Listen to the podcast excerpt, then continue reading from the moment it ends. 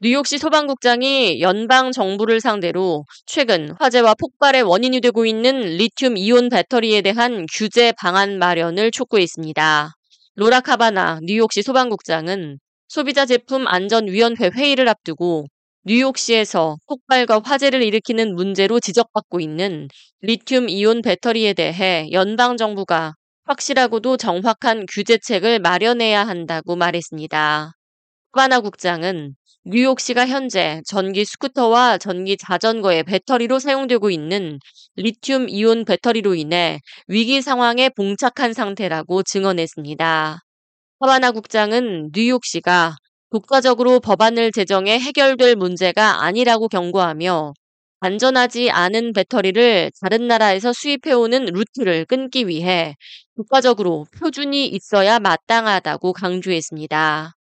교통이 혼잡하고 주차 공간이 부족한 맨해튼에서는 전기 자전거 및 전기 스쿠터가 널리 사용되고 있는 실정입니다. 올 들어 지난 7개월간 뉴욕시에서 리튬 이온 배터리 폭발로 인해 사망한 시민이 13명에 달하고 있으며 87명이 폭발로 인해 부상을 입었습니다. 소비자 제품 안전위원회 회의를 앞두고 리튬 이온 배터리가 안전한지에 대한 질문을 받은 카바나 국장은 리튬 이온 배터리를 사용하고 있는 시민이라면 누구나 배터리가 폭발할 수 있으며 매우 위협적인 물질이라는 사실을 늘 염두에 둬야 한다고 말했습니다. 이어 계속해서 불량 배터리가 뉴욕시로 유입되고 있는 것이 문제라며 그런 경우 제조업체 및 출처 확인이 어렵다고 지적했습니다. 카바나 국장은 불량 리튬 이온 배터리 폭발 문제 논의를 위해 이번 주 초 국회의사당에서 정치인들과 논의한 바 있으며 브롱스를 기반으로 활동하는 리치 토레스 하원 의원과 함께 연방 정부 차원의 규제 법안 마련을 촉구하고 있습니다.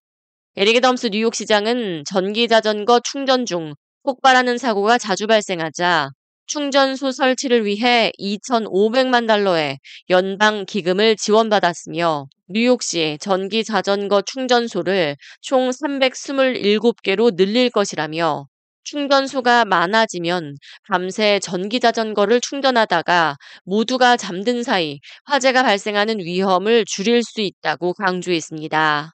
뉴욕시는 또 72시간이 걸리던 전기 자전거 배터리 민원 신고 대응 시간을 12시간 이내로 줄이고 리튬 배터리의 위험성에 대한 안전 교육에 돌입한다는 계획입니다. 척 슈머 연방 상원 원내대표는 조잡한 중국산 리튬 이온 배터리와 충전기로 인한 화재를 예방하기 위해 안전한 충전소 설치는 필수적이라고 강조했습니다.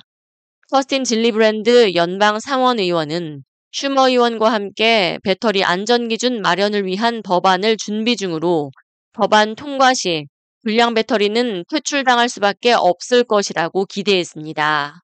뉴욕시 소방국은 리튬 배터리 안전 수칙 중 하나는 충전하는 동안 기기를 방치하지 말고 안전이 검증된 배터리만을 사용하고 배터리는 오직 실온에서 보관할 것을 조언했습니다. 올 들어 뉴욕시에서는 최소 110건 이상의 리튬 이온 배터리 화재 사건이 발생했습니다. K-Radio 이하예입니다.